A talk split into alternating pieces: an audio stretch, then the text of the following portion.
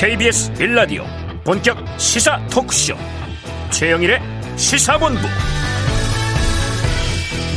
안녕하십니까? 최영일의 시사본부 시작합니다. 연일 새 정부 대통령의 집무실 이슈가 언론을 장식하고 있습니다. 공간이 의식을 지배한다. 이런 말도 나왔죠. 이쯤 되면 공간이 지금 민생을 잠식하고 있는 것 아닌가 이런 염려도 됩니다. 사면, 인사권, 집무공간. 이게 다 중요하지 않은 것은 아닌데요. 그렇다고 민생 현안과 직접 관련 있는 것도 아닌 행정적인 사안 아닌가 싶습니다.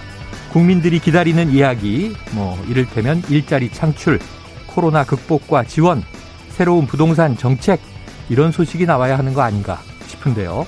자, 무엇보다 현 대통령과 당선인이 조건 없이 빨리 만나는 게 필요하다. 촉구해 봅니다.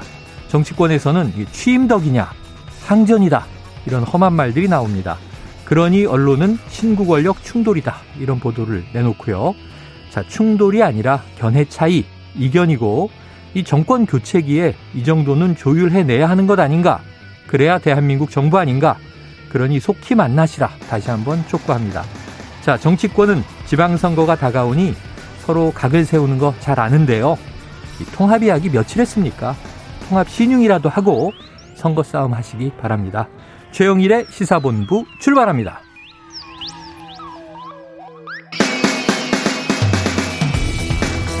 네, 1부에서는요, 오늘의 핵심 뉴스를 한입에 정리해드리는 한입뉴스 기다리고 있고요. 2부 10분 인터뷰, 당선인의 용산 집무실 이전을 두고 청와대의 명확한 메시지는 무엇인지 박수현 청와대 국민소통 수석과 이야기를 나눠보겠습니다. 이어서 최평과 불사조 기자단, IT 본부도 준비되어 있습니다. 한 입에 쏙 들어가는 뉴스와 찰떡궁합인 디저트송 신청 기다리고 있으니까요. 오늘 뉴스에 어울리는 노래가 있으면 문자 샵 9730으로 자유롭게 보내주시기 바랍니다. 오늘의 디저트송 선정되신 분께는 커피 쿠폰 보내드립니다. 많은 참여 부탁드리면서 짧은 문자 50원, 긴 문자 100원입니다.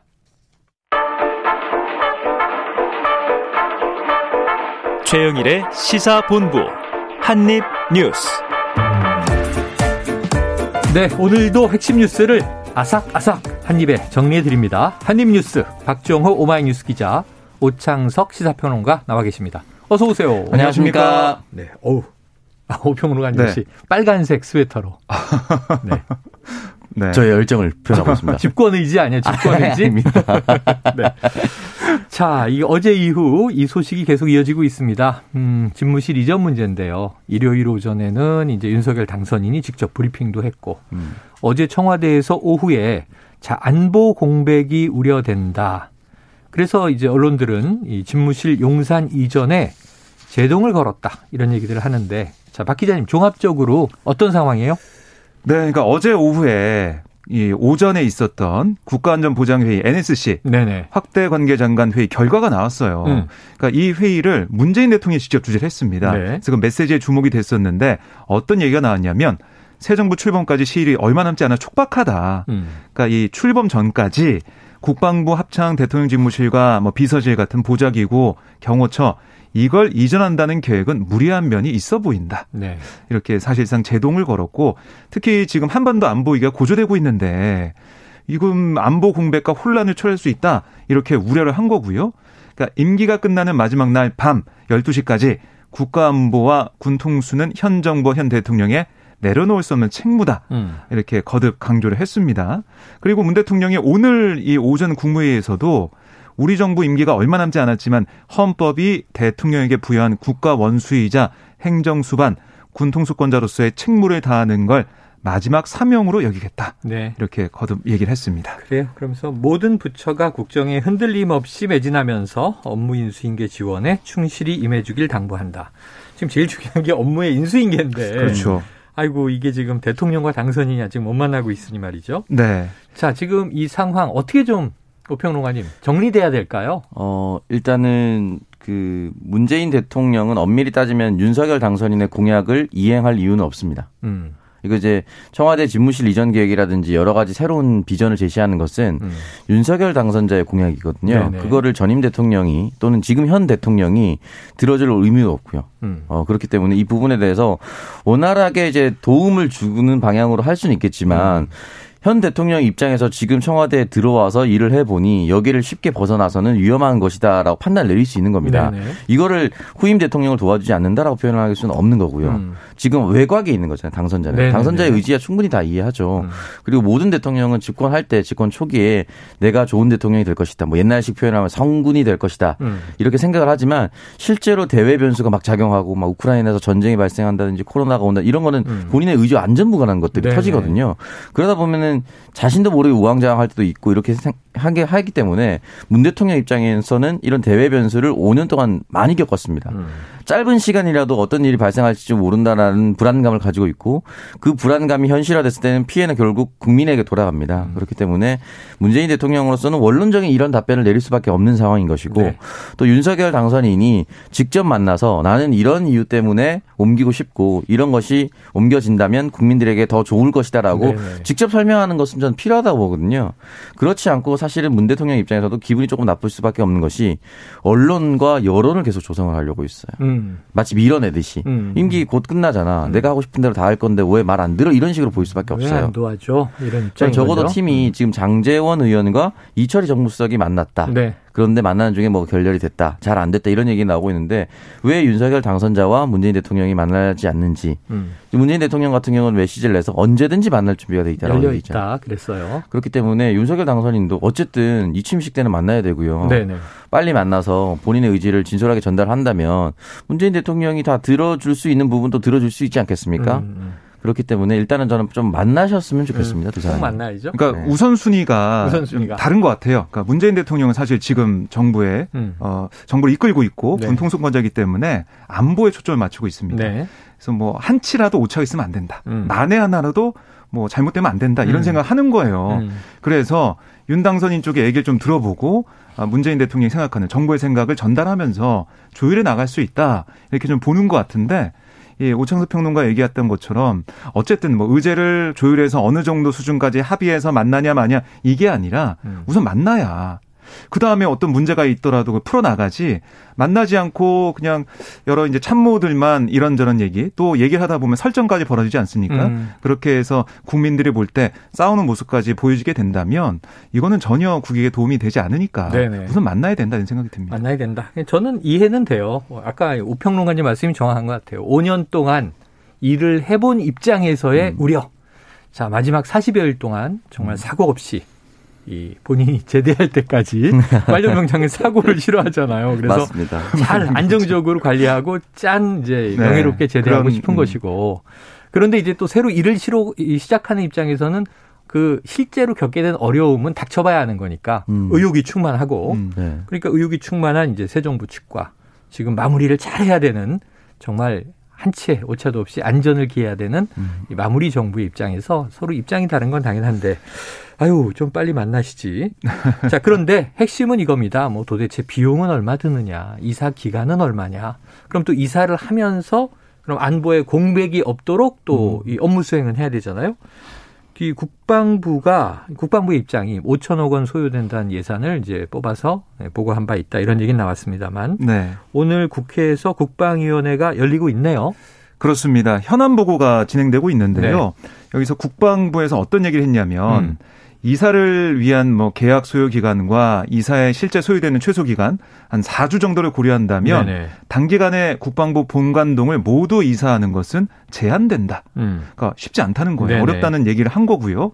그리고 어떤 얘기를 했냐면 정권 교체기의 안보 여건 또 연합훈련 일정 등을 고려해서 대비태세 여건 보장이 필요하다. 음. 이런 얘기를 했어요. 네. 그러니까 그동안 우리가 인수위 측을 통해서 듣지 못했던 그런 얘기가 오늘 국회에서 나온 겁니다. 음. 그러니까 국방부가 안보 여건 고려하면 쉽지 않고 정말 따져봐야 할게 많다 이런 얘기를 한 셈이고요. 아, 그리고 또 아, 인수위 측에서 합참 이전하는 그 비용이 1,200억 든다라고 했어요. 그러니까 음. 신축을 해야 되니까. 그러니까 만약에 남태령 수방사령부 쪽으로 그렇습니다. 옮긴다면 네. 전제하고 1,200억이 든다고 했는데 이 비용 문제에 대해서도 오늘 서욱 장관이 뭐라고 했냐면 네.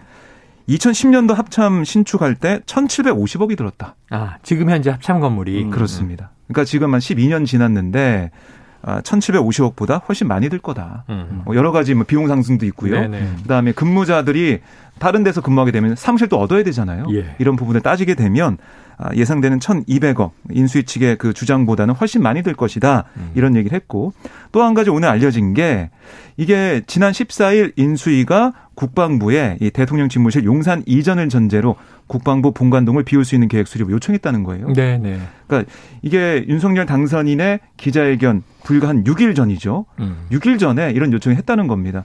그래서 결국에는 어, 이 대선 기간 동안 이 캠프 내에서는 여러 가지 가능성을 두고 용산을 검토했다고 하는데 이게 실질적으로 국방부가 어떤 게 인정을 그 얘기를 들은 게 며칠 안 됐다. 음. 그래서 졸속이 아니냐 또 이런 지적도 나오고 있습니다. 그래요. 자, 지금까지 뭐 10개 부대 국방부 청사에 한 4천여 명의 이제 음. 인력 이렇게 얘기했는데 이 16개 부대 6,500여 명이 근무하고 있다. 더 많은 것 네, 같아요. 네, 그렇습니다. 예, 정말 만만한 규모가 아닌데 그냥 이런 거 나올 때마다 저는 놀라는 게 제가 군복무할 때 이런 거는 절대 이 외부 얘기해서 안 되는 거였거든요. 그렇죠. 예하 부대만 네, 네. 해도 병력 네. 얘기는 못 하게 돼 있었는데 군사 기밀이 너무 많이 노출돼서 좀 네. 안타깝습니다. 저도 사실은 해군에서 레이더병을 음. 해서 2급 기밀을 접근할 수가 있었어요. 아유, 네. 2급 기밀까지 정도는 접근할 수 있는 권한이 있었는데 그 당시에도 저희는 휴가 나갈 때 교육 다시 한 번 받고 나갔어요. 음. 모든 얘기하면 안 된다. 네네. 모든 얘기하면 안 된다 했었고 예전에 천안함 사태가 이제 벌어졌을 때, 어, 굉장히 안타깝게도 함 재원을 공개해야 되느냐 말아야 되느냐 논쟁이 음. 조금 있었습니다. 음. 정말 가슴 아프고 분노할 만한 일이었지만, 네네.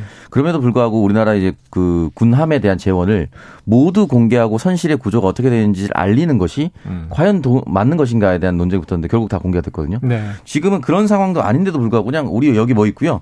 여기 뭐 있습니다. 여기 뭐몇 명이나 다 있습니다.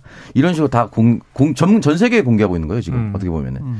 음. 그렇기 때문에 이거는 좀 신중하게 해야 되지 않을까. 만약에 저는 뭐 윤석열 당선자가 취임 이후라도 여기를 반드시 강행해서 이제 옮길 것 같은데 만약에 옮기지 않는다고 하면 이거는 그냥 음. 공개로 그냥 끝나는 거예요. 네네. 그렇기 때문에 이런 부분까지 좀 섬세하게 좀 접근했으면 좋겠다는 네. 생각이 듭니다. 사실은 이게 또 국방부쯤 되면 이게 특수이사일 수밖에 없는 게 매우 조심스럽게 또 이전을 해야 되잖아요. 네. 네. 장비라든가 이런 게 노출되지 않게. 자, 어쨌든 이건 이전 계획은 이제 새 정부에선 확정적이고 문제는 이제 문재인 정부에서는 이 안보 공백에 또 고충이 있는 것이고 음. 그렇다면 빨리 합의가 된다면 음. 딱 5월 10일이 아니라 하더라도 뭐 빠르면 뭐 6월, 7월 네. 혹은 충분한 시간을 가지고 어, 추진은 될 테니까 음. 이제는 좀 지금 이 국방위원회는 여야 의원 모두 들어가잖아요. 그렇습니다. 그러니까 이게 정부 입장 또 인수위 입장 모두 좀 국방부의 확실한 어, 보고를 토대로 해서 이루어지길 기대해 보고요. 음. 자, 다음에 이제 인수위 이야기로 어, 깊이 있게 들어가 보죠. 오늘 보니까 화요일인데 지금 화요일 10시에는 간사회의 주재하지 않습니까? 당선인이 목요일에는 이제 분과 회의 주재한다는 거잖아요. 네. 오전 10시에. 예. 오늘 어떤 얘기 나왔습니까? 네, 그 첫 일성은 바로 이 자영업자와 소상공인들을 위한 이런 정책 대책이 중요하다. 음. 이렇게 윤석열 당선인이 얘기를 했는데요. 어, 이제, 이제, 민생 얘기가 나오네요. 그렇습니다. 음. 코로나19로 인한 자영업자 소상공인의 빈곤 탈출 방안 신속하게 수립해야 된다. 아, 그러면서 2차 추가 경정 예산 편성 방침을 밝혔습니다. 음. 그러니까 국민께 말씀드린 소상공인 자영업자 손실보상 방안에 대해서 좀 구체적인 프로그램을 만들어 달라. 이렇게 오늘 간사단 회의에서 당부를 했고요. 네. 따르면 현 정부에 추경 요청을 할 수도 있고 현 정부가 안 들어주면 그러니까 정부가 출범하면서 바로 준비된 추경안을 국회에 보내는 방안으로 하겠다. 라는 얘기 했어요. 네. 그러니까 현 정부의 뭐 협조도 구하겠지만 그게 아니더라도 첫 일성으로 어, 첫 이 계획으로 이렇게 아, 추경을 추진하겠다 이런 얘기를 한 거고요. 음. 사실 윤당선인이 계속 강조했던 게 뭐냐면 지금 코로나19 위기로 어려움을 겪는 소상공인 자영업자에게 방역지원금 최대 천만 원 지급하고 네. 손실보상을 확대하고 저리대출과 세제 지원 같은 것들을 통해서 50조 원 규모의 지원책을 마련하겠다라고 밝힌 바가 있거든요. 음. 이런 것들이 어떻게 추진될지 인수위 과정을 통해서 어떻게 구, 체적인 내용이 나올지 좀 지켜봐야겠습니다. 네. 자, 시급한 민생 문제와 국정 과제를 음. 처리해 나갈 것이다. 음. 그런데 윤 당선이 오늘 좀 일할 수 있게 도와달라 이런 얘기도 했고요. 네. 근데 먼저 정리해 볼 건 아까 용산 집무실 이전 문제와 관련해서 그럼 청와대는 5월 10일에 시민에게 개방한다 그랬고 네. 그러면 그 통이동 인수위 사무실에서 일하는 거예요?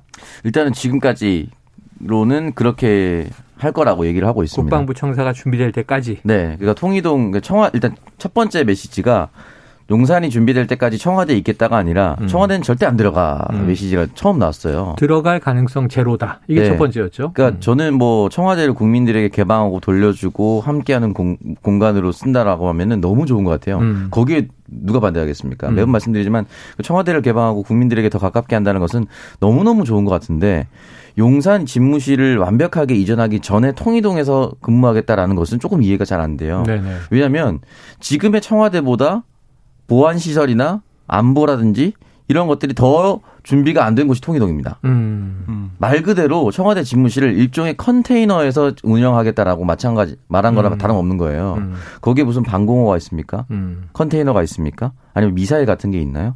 없어요. 음. 그렇기 때문에 저는 걱정되는 것이 윤석열 당선자가 이제 대통령 취임하고 나서 거기에 안보 상황을 어떻게 정리할 것인지 음. 그리고 통이동은 임시 거처이기 때문에 네네. 빨리 빼줘야지 통이동 주민들도 편안하게 생활할 수가 있어요. 아. 이거 국민 속으로 들어가는 것이 아니라 통이동 속으로 들어가서 통이동 주민들을 생활을 불편하게 하는 거예요. 음. 다시 말씀드리지만 용산으로 이전했을 경우에 우리가 우려하는 것들 여러 것들 중에 대통령이 이동할 때 통신에 대한 제한이 있다라든지 음. 고도 제한이 걸린다든지 이런 상습적인 교통 체증이 일어난다든지 이런 음. 것들을 걱정하는데 통이동은 정말 용산보다 훨씬 더 좁은 협소한 공간입니다. 음. 여기에 그 일대 마비는 어떻게 책임질 것인가? 음. 그럼 사실 오히려 통이동에 있을 때는 더 많은 사람들이 접근하지 못하게 하는 결과를 초래할 수도 있거든요. 음. 저는 청와대 이전을 하는 것은 뭐 공약일 수도 있고 물론 공약은 정확히 말하면 광화문이었지만 음. 어쨌든 청와대 집무실을 이전한다라는 같은 맥락을 해서 보자면 이전 준비가 완벽하게 끝날 때까지는 청와대에 있어야 되는 것이 아닌가라는 왜냐하면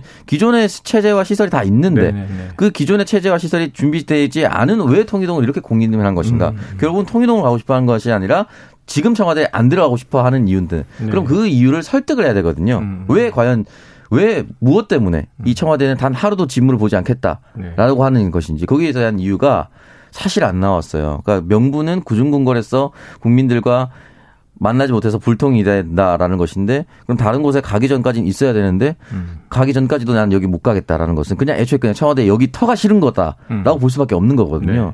그렇기 때문에 이 부분에 대해서는 국민들이 생각하는 우려 지금 이준석 대표 같은 경우는 미사일 쐈는데 북한이 음. 이름도 어떤 것인지도 식별을 못 하는데 무슨 소리냐라고 했는데 통일동 가면 그게 식별이 됩니까? 음.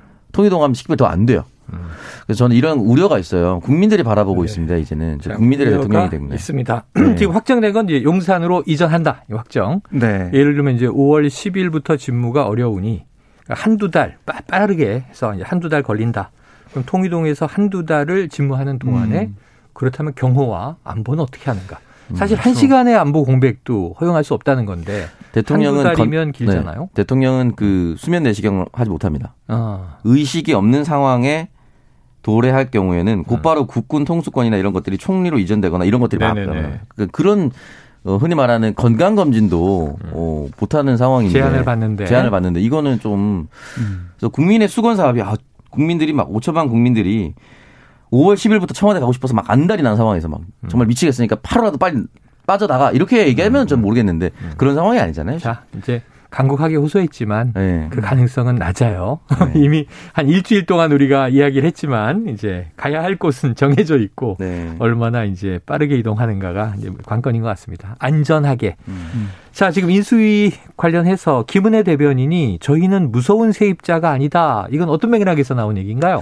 그러니까 청와대 개방 관련된 얘기죠. 음. 그러니까 이 5월 10일 0시에 이 청와대를 개방하겠다. 네네네. 이런 이게 이제 당선인 측의 이제 입장이잖아요. 네 네. 그 시간부터 대통령입니다. 네. 그렇습니다. 그 시간부터 대통령이니까 군 통수권이 자정을 이제 딱 기준으로 그렇습니다. 이제 당선인에게 딱 이전이 되는 거죠. 네. 그래서 이제 청와대 개방하겠다 음. 그 뜻을 강조를 했는데 그랬더니 아니 그러면 거기 있던 뭐 대통령을 포함해서 문재인 대통령 을 포함해서 거기 있던 사람들은 0시 딱 되면은 바로 음. 짐을 빼서 11시 59분에 밤 11시 59분에 네. 때까지 나가야 되는 거냐. 네네. 그런 질문이 있다 보니까 음. 거기에 대한 얘기를 했어요. 음. 그러니까 뭐 시쳇말로 방을 빼야 한다는 의미냐 이런 질문에 아. 아니 우리는 저희 무서운 세입자 아니다. 음. 주무시는 분은 어떻게 나가라고 하냐. 어. 이렇게 김은혜 당선이 얘기를 한 거고요. 5월 10일 아침까지 주무셔도 된다. 네. 뭐 의미를 굳이 해석한다면. 네. 그러니까 이게 그 의지 예, 그리고 청와대를 돌려준다는 그 의미를 강조한 거지. 네. 이렇게 뭐 딱 그 시간 맞춰 나가야 된다 이런 건 아니라고 얘기를 했고요. 음. 그다음에 오늘 뭐 기자들 질문을 통해서 여러 가지 얘기를 했습니다. 그러니까 청와대와 소통이 없었던 거 아니냐 이런 음. 얘기까지 나왔는데 거기에 대해서는 아니 문재인 대통령이 지키지 못한 약속을 윤 당선인이 지키기를 기대한다 이런 말이 뭐 방송을 통해서 청와대 관계자들이 얘기했기 때문에 네. 당연히 협조와 협력이 될 줄 알았다 이런 음. 얘기도 있었고요. 어, 또좀 한 발 물러서는 모습도 있었는데 청와대의 뜻이 무엇인지 우리에게 별도로 전달해 준다면 음. 잘 수기해 보겠다. 이런 얘기도 하면서요. 뭐 협의를 통해서 이걸 잘 처리하겠다 이런 뜻도 저희가 네. 읽어볼 수가 있었습니다. 네. 아유, 참 자정에 무슨 일이 생기겠습니까? 그 전에 다 쌍방이 정리하겠죠. 네. 자, 청취자 많은 분들 지금 문자 보내주고 계세요. 4419님, 누가 당선됐든 날개를 펼칠 시간 정도는 주고 반대를 해도 해야죠. 음. 일단은 좀 믿고 밀어봐 주세요. 자, 초반에는 이제 국민들 마음이 이런 것인데 또 청취자 1926님은 성급히 말고 임기 안에 급한 일부터 처리해 나가면서 해 나가는 게 낫지 않을까요? 국민청원 게시판도 없어질 수 있다던데 앞으로 국민의 의견은 어디다 말해야 할까요? 우리 지방 사람들 용산까지 올라가기 쉽지 않거든요. 또 이런 얘기를 해주셨습니다. 아직 확정된 건 아닌데 뭐 유사한 보도들도 있어요. 한번 지켜보도록 해야 될 것 같습니다. 자, 지금 시간 12시 41분을 지나고 있는데 지금 점심시간 교통 상황을 좀 알아보고 오겠습니다. 교통정보센터의 정현정 리포터 나와주세요. 네, 아침만 해도 영하권 꽃샘추위를 보이는 곳들이 많았는데요. 앞으로는 점점 봄 기운이 강해지겠습니다.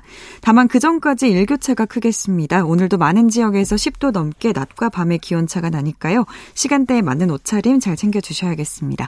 현재 도로 상황은 경부고속도로 서울 쪽입니다. 양재에서 반포까지 정체고요. 반대 부산 쪽으로는 한남에서 서초까지 4km 구간 밀리고 있습니다. 더 가서는 싱글 분기점에서 정체고요. 동대구 분기점에서는 화물차가 고장나서 처리하고 있습니다.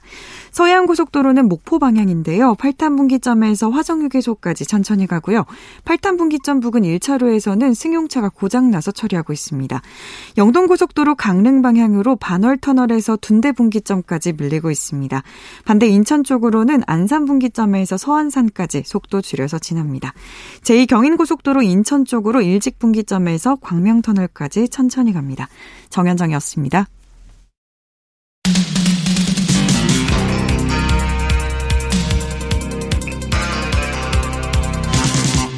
최영일의 시사본부. 네, 오늘 국회에서 국방위원회가 잘 열리고 있다라는 말씀 드렸는데 지금 안보 공백을 이유로 좀 당장 이렇게 청와대에서 국방부 청사를 옮기는 거는 어렵다 이런 청와대 입장은 나왔고요. 자 이준석 국민의힘 대표 오랜만에 뉴스에 이름은 등장했는데 네. 선거 후에 청와대를 겨냥하는 발언을 했네요.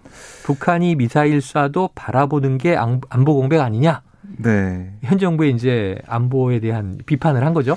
그렇습니다. 그러니까 안보 공백, 안보의 문제를 계속해서 음. 뭐 여당도 그렇고 어제 이제 청와대에서도 지적하고 나오니까 네. 아니 무슨 소리냐? 북한과 협상한다고 한미 연합 훈련 제대로 진행 안 하고 음. 우리 세금 들여서 지은 연락사무소 폭파에도 바라만 보고 음. 또 서해상에서 공무원을 살해하고 시신을 훼손해도 아무 말 못 하고 러시아 군용기가 영공을 침해했는데 러시아가 사과했다고 설레발쳐서 망신사고 이런 게 바로 안보 공백이다. 음. 그러니까 현 정부에서 드러났던 이 안보의 맹점 이런 것들이 있는데 왜 지금 새 정부 그러니까 지금 인수인계 해줘야 되는 그런 현 정부가 밀어줘야 되고 협조를 해줘야 되는 그런 새 정부한테 안보 공백이라는 비판하면서 네. 왜 협조 안 해주냐 이런 비판을 한 겁니다. 음. 어떻게 들으셨어요? 이준석 대표 다른 거 다 떠나서 이거 다 돌아옵니다. 아, 다 돌아온다. 부메랑으로. 네, 이거 딱 두 달만 지나면 돌아올 수 있는 일입니다. 음. 지금 북한의 올해 이슈들이 뭐 북한 마음대로 뭐, 뭐 태양절이라든지 뭐 김일성과 관련된 뭐 행사. 생일, 뭐 네. 사망 뭐 이런 행사들 있잖아요. 네네. 그럴 때 만약에 쐈는데 지금 본인이 말했던 것처럼 미사일을 쏴서 그게 뭔지 확인을 못 해준다라고. 재원 확인을 못 한다. 이거 예전에 사실 박근혜 대통령 때부터 시작했었던 말인데 땡적땡이라고 박적박 그러니까 아. 박근혜 대통령이 예전에 야당 시절에 국회의원 시절에 얘기했던 거 대통령 되고 나서 본인이 말을 바꿔서 박적박 아. 뭐 이런 얘기가 있었어요. 음. 그럼 이적 이가 나올 수가 있습니다. 네네. 이준석 대표가 아니 미사일 쏴도 확인, 확인 못 해준 게 안보 공백이다 했는데 음. 윤석열 대통령이 취임하고 나서 쐈는데 아직 확인 못 하고 있다. 음. 뭔지 모른다고 하면 이거 그냥 누가 캡처해서 오면 됩니다. 네. 이적 이게 안보 공백 아니냐? 음. 왜 보수 정권은 또 안보 공백을 만드냐 하면 할 말이 없어요. 그러니까 이게 결국은 지금 집무실 이전 안 해준다고 안보 공백 생긴다고 하니까 이런 논리를 가져온 거잖아요. 마음이 급한 겁니다. 그러니까 음. 어떤 이유에서 이런 말을 나온지는 저는 충분히 이해를 하겠는데 음. 이런 식으로 뭔지 확인 바로 못한다고 해서 안보 공백으로 던져버리면 두 달 뒤부터 5년 동안 일어나는 모든 일들에 대해서 안보 공백이라고 공백 공격을 받을 수가 있습니다. 음. 그러니까 좀 발언에 당 대표니까 이제 집권 여당의 당 대표입니다. 음. 그러니까 발언에 좀 신중을 좀 기휘했으면 좋겠다라는 생각이 달라. 네, 자 이게 끝에 하고 싶은 말은 이거예요. 진짜 안보 공백이 우려되면 태클 음. 걸지 말고 네. 집무실 이전에 하루라도 빨리 협조하면 된다. 지금 압박을 한 거죠. 당 대표로서. 지금 청와대가 비협조하는 거 아니냐. 이런 기류에 대해서. 자, 돌아온다. 집권당이 이제 됩니다. 곧. 자, 다음 이슈로 가보죠. 이 윤석열 당선인 그 오늘 자영업자 소상공인 빈곤 탈출 대책을 수립한다. 그러면 추경 추진을 시사한 거죠? 네. 제가 방금 말씀드린 것처럼 추경을 하겠다. 그러니까 현 정부의 협조를 구하고 그게 음. 안 되면은 취임한 다음에 하겠다. 이런 네네. 얘기를 했어요.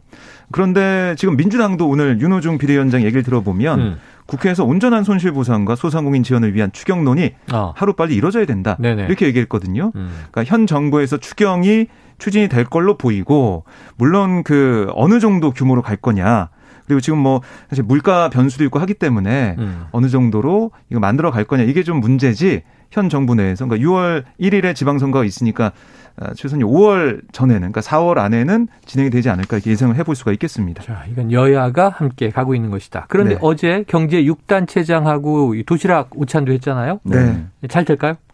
잘 되도록 도와줬으면 좋겠어요. 그저 네. 이제 매번 말씀드렸지만 청와대 집무실 이전 이런 거 말고 음. 그것도 중요한 과제라고 생각해서 네. 장기적으로 했으면 좋겠는데 이런 거는 정말 윤석열 당선자가 대통령 후보 시절부터 얘기했었고 음. 그리고 이재명 후보자도 당시 경쟁을 하면서 얘기를 했었던 부분이지 않습니까? 한채 한시라도 시급한 부분에 있어서 음. 조금 빠르게 협의를 해서 근데 사실 이제 시점이 여야가 묘하게 달라요. 윤호중 원내대 비대위원장은 4월에 음. 끝내야 한다. 그러니까 이제 새로운 대통령이 들어오기 전에 현 정부에서 현 정부에서 우리가 추진해서 이제 네, 끝내야 한다. 이런 입장인 거고 윤석열 당선자 같은 경우는 내가 취임하자마자 음, 음. 하겠다 이 이건데 어쨌든 음. 목적은 똑같은 거잖아요. 어, 시점은 저는 빠르면 빠를수록 좋다고 생각을 하고 지금 4월에 된다 하더라도 음. 윤석열 당선자와 국민의힘의 협조가 있었다라는 것을 누구나 다 알고 있습니다. 그렇기 네. 때문에 네. 정말 자영업자를 위한다면 아, 손실 보상만큼은 국민들이 다 알아요. 다 알아요. 국민들이 다 알아. 예를 들면 뭐 이게 5월 10일 이전에 통과돼서 네. 야 우리 집권 임기 말에 이거 처리해냈습니다 하든지 네. 아니면 저희가 취임하자마자 해냈습니다 하든지. 네. 6일 지방선거에 써먹으려고 그러는 거 아니에요. 네, 그래서 그러지 마시고 날짜가 왜 중요해요. 하시라도 빨리 오늘 이제 윤당선인은 그 소상공인 자영업자들의 빈곤 탈출을 빨리 도와야 한다 그랬고요. 지금 또 민주당도 같은 맥락의 얘기를 했으니까 네. 하시라도 빨리 이게 중요하다 이런 말씀 당부드립니다. 자 지금 코로나가 이제 누적 확진 코로나가 국내에 상륙해서 지금까지 네. 천만 명을 넘겼군요. 지금 이제 육박해 있는 상황입니다. 아, 육박이에요? 그러니까 아마 내일 아침이 되면 넘길 걸로 예상이 아, 되는데요. 오늘 하루 더. 네. 그러니까 오늘 영시 기준 신규 확진자가 35만 3,980명 늘어났습니다. 어제보다 많이 늘었습니다. 14만 네네. 4천여 명이 급증했어요. 음. 다시 30만 명대가 되면서 누적 993만 6,540명이 됐는데 음. 어, 어제 저희가 좀 약간 희망 섞인 얘기를 했었죠. 네네. 정점을 지난 거 아니냐. 꺾인 거 아니냐. 하고 했는데, 아, 쉽지 않아 보이고요. 네. 사실 주말 효과가 사라지게 되면서 확진자가 늘어났다고 하는데, 신속 항원 검사가 지금 이 양성 판정을 내릴 수 있는 기준이 됐잖아요. 음. 근데 일요일에 사실은 아, 이 주말 동안 신속 항원 검사를 안 하는 병원도 있었고 그렇기 때문에 이런 게 잘 안 되다가 음. 이제 화요일 수치에 월요일에 이제 검사한 게 나오면서 이렇게 늘어나고 있다. 어, 얘기가 좀 나오고 있고 네. 사실은 제일 뭐 중요하게 또 봐야 되는 부분이 바로 오미크론 변이 가운데 네. 하위 변이라고 할 수 있는 BA2 어, 이른바 스텔스, 스텔스 이 오미크론. 음. 이게 좀 계속 늘어나고 있고 40%가 넘는 어. 그 점유율이 나오고 있거든요. 그래서 정은경 질병청장도 뭐라고 하고 있냐면 이 스텔스 오미크론 때문에 정점 가는 시기가 더 늦어질 수도 있고 또 규모도 더 늘어날 수가 있다 이렇게 우려를 하고 있습니다. 음. 아무래도 미국이나 그 유럽 같은 경우도 이게 확진자가 좀 꺾였다가 음. 스텔스 오미크론 때문에 늘어나고 있는 상황이 벌어지고 있거든요. 네. 그게 아마 국내에서도 반복될 수가 있다 이런 우려도 하고 있고 사망자도 384명이 좀 발생하면서 계속해서 늘어나고 있고 그다음에 병상 숫자도 좀 줄어들고 있어서요. 걱정이 좀 되고 있습니다. 어, 그렇죠. 오평로가님, 이 스텔스 오미크론은 우리 한 번씩 다 확진이 됐잖아요. 우리 네. 주변에 확진자가 많잖아요. 네. 그래도 이제 이 델타 때보다 좀 약하다고 하니 음. 감기 몸살처럼 이제 좀 이기고 가고 7일 격리되고 그 스텔스 오미크론은 또 걸리는 거예요? 그렇게 되는 경우가 있다라고 얘기를 하고 있으니까. 네 그러니까 정점도 더 길어지고 네. 계속 가는 거겠죠. 더 빠르게 이제 전파가 되고 있다고 하니까 음. 조, 조심하셔야 될것 같고 제 주변에는 코로나 처음 이제 있었을 때 네네네. 2020년에 확진이 되고 나서 그 후에 델타도 안 걸렸고. 어. 그래서 아, 한 번 걸린 사람은 절대 안 걸리겠구나 싶었는데 네네. 최근에 그 지인이 확진이 또 됐어요. 네. 그러니까 그런 걸 보면은 아 이게 재확진이 될 수도 있겠구나라는 음. 생각이 좀 들어서 또 저 같은 경우는 이제 오미크론 확진이 됐었는데 안 아팠어요 일주일 격리하는 음. 동안. 그 물론 부스터샷까지 맞아서 그런지는 잘 네. 모르겠지만 네. 또 어떤 분은 굉장히 아팠다라고 또 음. 말씀하시거든요. 그래서 여전히 전 백신에 대한 유효함을 얘기 말씀드리다 말씀드리고 싶대 네. 또 확진이 될 수 있으니 또 음. 건강 관리 좀 유의하셨으면 좋겠다는 생각이 듭니다. 알겠습니다. 자, 이 박근혜 전 대통령 내일 모레 퇴원이네요. 네, 내일 모레 오전 8시 30분쯤에 어. 서울 삼성병원을 나설 걸로 네네. 보여요. 그래서 바로 대구의 달성구 사저로 아, 갈 걸로 예상이 되는데 사저가 마련이 된 거죠? 그렇습니다. 음. 주목이 되는 건 메시지입니다. 음. 아, 두 차례 메시지 낼 것 같아요. 먼저 병원을 나서면서 한 번, 어. 그다음에 사저에 들어가기 전에 한 번. 네. 이 두 메시지 낼 텐데 여기서 이제 정치적인 얘기가 있을 것이냐. 어. 이게 좀 중요하게 보여지는 관전 포인트입니다. 아, 오평론가님 어떨 것 같으세요? 글쎄요, 뭐 아무 메시지를 안 낼 가능성이 더 높지 않을까. 자, 두 분이 의견이 달라요. 두 네. 번의 메시지를 낸다. 박정우 기자. 아무 네. 메시지를 안 낸다. 오창수 평론가. 네. 내일 모레 확인됩니다. 네, 알겠습니다. 네. 근데 사실은 또 일상적인 뭐 감사 표현 같은 걸 해도 네. 정치적으로 또 해석이 되는 것이 네. 그렇죠. 지금 이제 대선 과정에 조원진 우리공화당 후보가 여기 와서 인터뷰를 했는데 정치 재개할 거라고 전망을 했어요. 아. 왜요? 그랬더니 음. 그분에게는 명예 회복이 필요하다 이렇게 얘기를 하더라고요. 네. 한번 또 지켜봐야 될 새로운 변수가. 그 건 어렵고 저는 뭐 일상적인 감사 메시지 정도는 네. 할수 있다. 네, 뭐 아시겠지만은 기자들도 그렇고 정치권에서도 어떤 메시지를 내놔도 해석을 하거든요. 네. 그 해석을 어떻게 하느냐. 투표 날 남색 입었다고 해석했었잖아요. 네. 아유, 이렇게 매일 보면. 예언 네. 같은 예측을 여쭤봐도 박정호 기자는 문 대통령과 윤 당선인이 오늘 만난다고 한 분이에요. 네. 어제 제가 그랬죠. 그걸 또 환기시켜 드리는 저도 얄밉네요. 스스로. 자, 알겠습니다. 자, 러시아와 우크라이나 전쟁은 계속되고 있고 러시아가 민간인을 굶겨서 마리오폴을 굴복시키려고 한다. 어제도 분석해 주셨는데 네. 저희가 국제본부에서도 다뤄봤는데 참 안타깝더라고요. 음. 빨리 좀 해결되기를 평화가 오기를 다시 한번 기원해 봅니다. 자, 오늘 한입 뉴스 여기서 정리하죠. 박정호 마이뉴스 기자, 오창석 시사평론가 수고하셨습니다. 고맙습니다. 고맙습니다. 자, 오늘의 디저트송 정치자 5104님 문 대통령과 윤 당선인 이번 주에는 꼭 좀 만나 꼬이고 복잡해진 일들 잘 협의했으면 좋겠네요. 저는 금요일에 꼭 만난다의 한 표. 야, 지금 스스로 자발적인 예언을 해주셨습니다. 아이유의 금요일에 만나요. 신청합니다. 어, 잘 듣고요. 저는 입으로 돌아오겠습니다.